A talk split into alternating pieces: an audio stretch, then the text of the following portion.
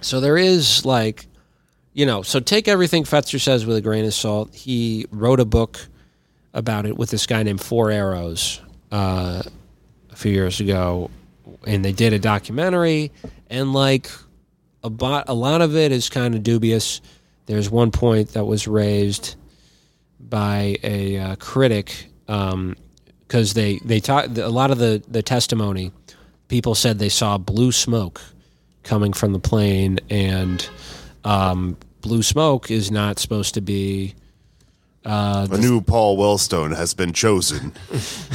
right. The corpse was a boy oh yeah, Yeah, to indicate Paul Wellstone. I mean, j- jet fuel is one of the like people get really fixated on jet fuel, and it can be very misleading. So the the smoke was blue, and that's not the color that jet fuel produces when it burns. Mm-hmm.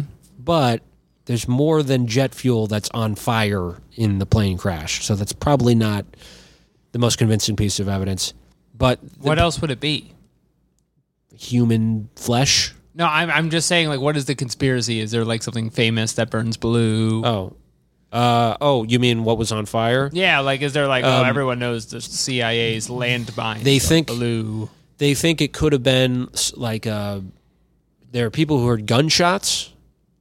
Um, there are witnesses who said they heard gunshots. What about black box recordings and stuff? There's no b- recording of it, which is I think an anomaly. Okay, Yeah, now we're Alright. getting somewhere. I'm That turning is- into the new Riddler about this. yeah, that is very curious. We're Um, just writing question marks. they have developed. I mean, this and uh, Rumsfeld kind of admitted at this point that they, you know, he was asked about like microwave weapons and lasers. Oh, and he stuff. got Havana syndromed out of the air. yeah.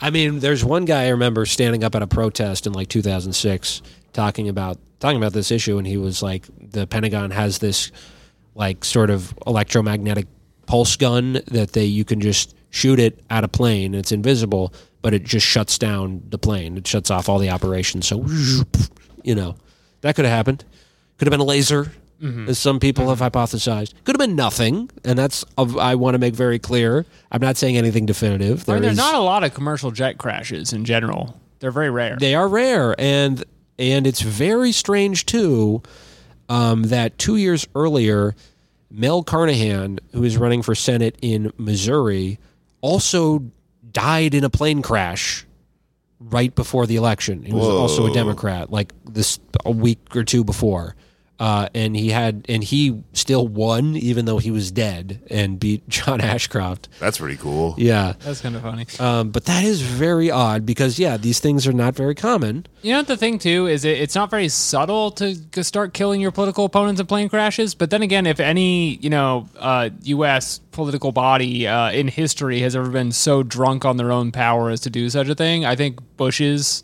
uh, Yeah. uh, military is absolutely the one who would do it. Right.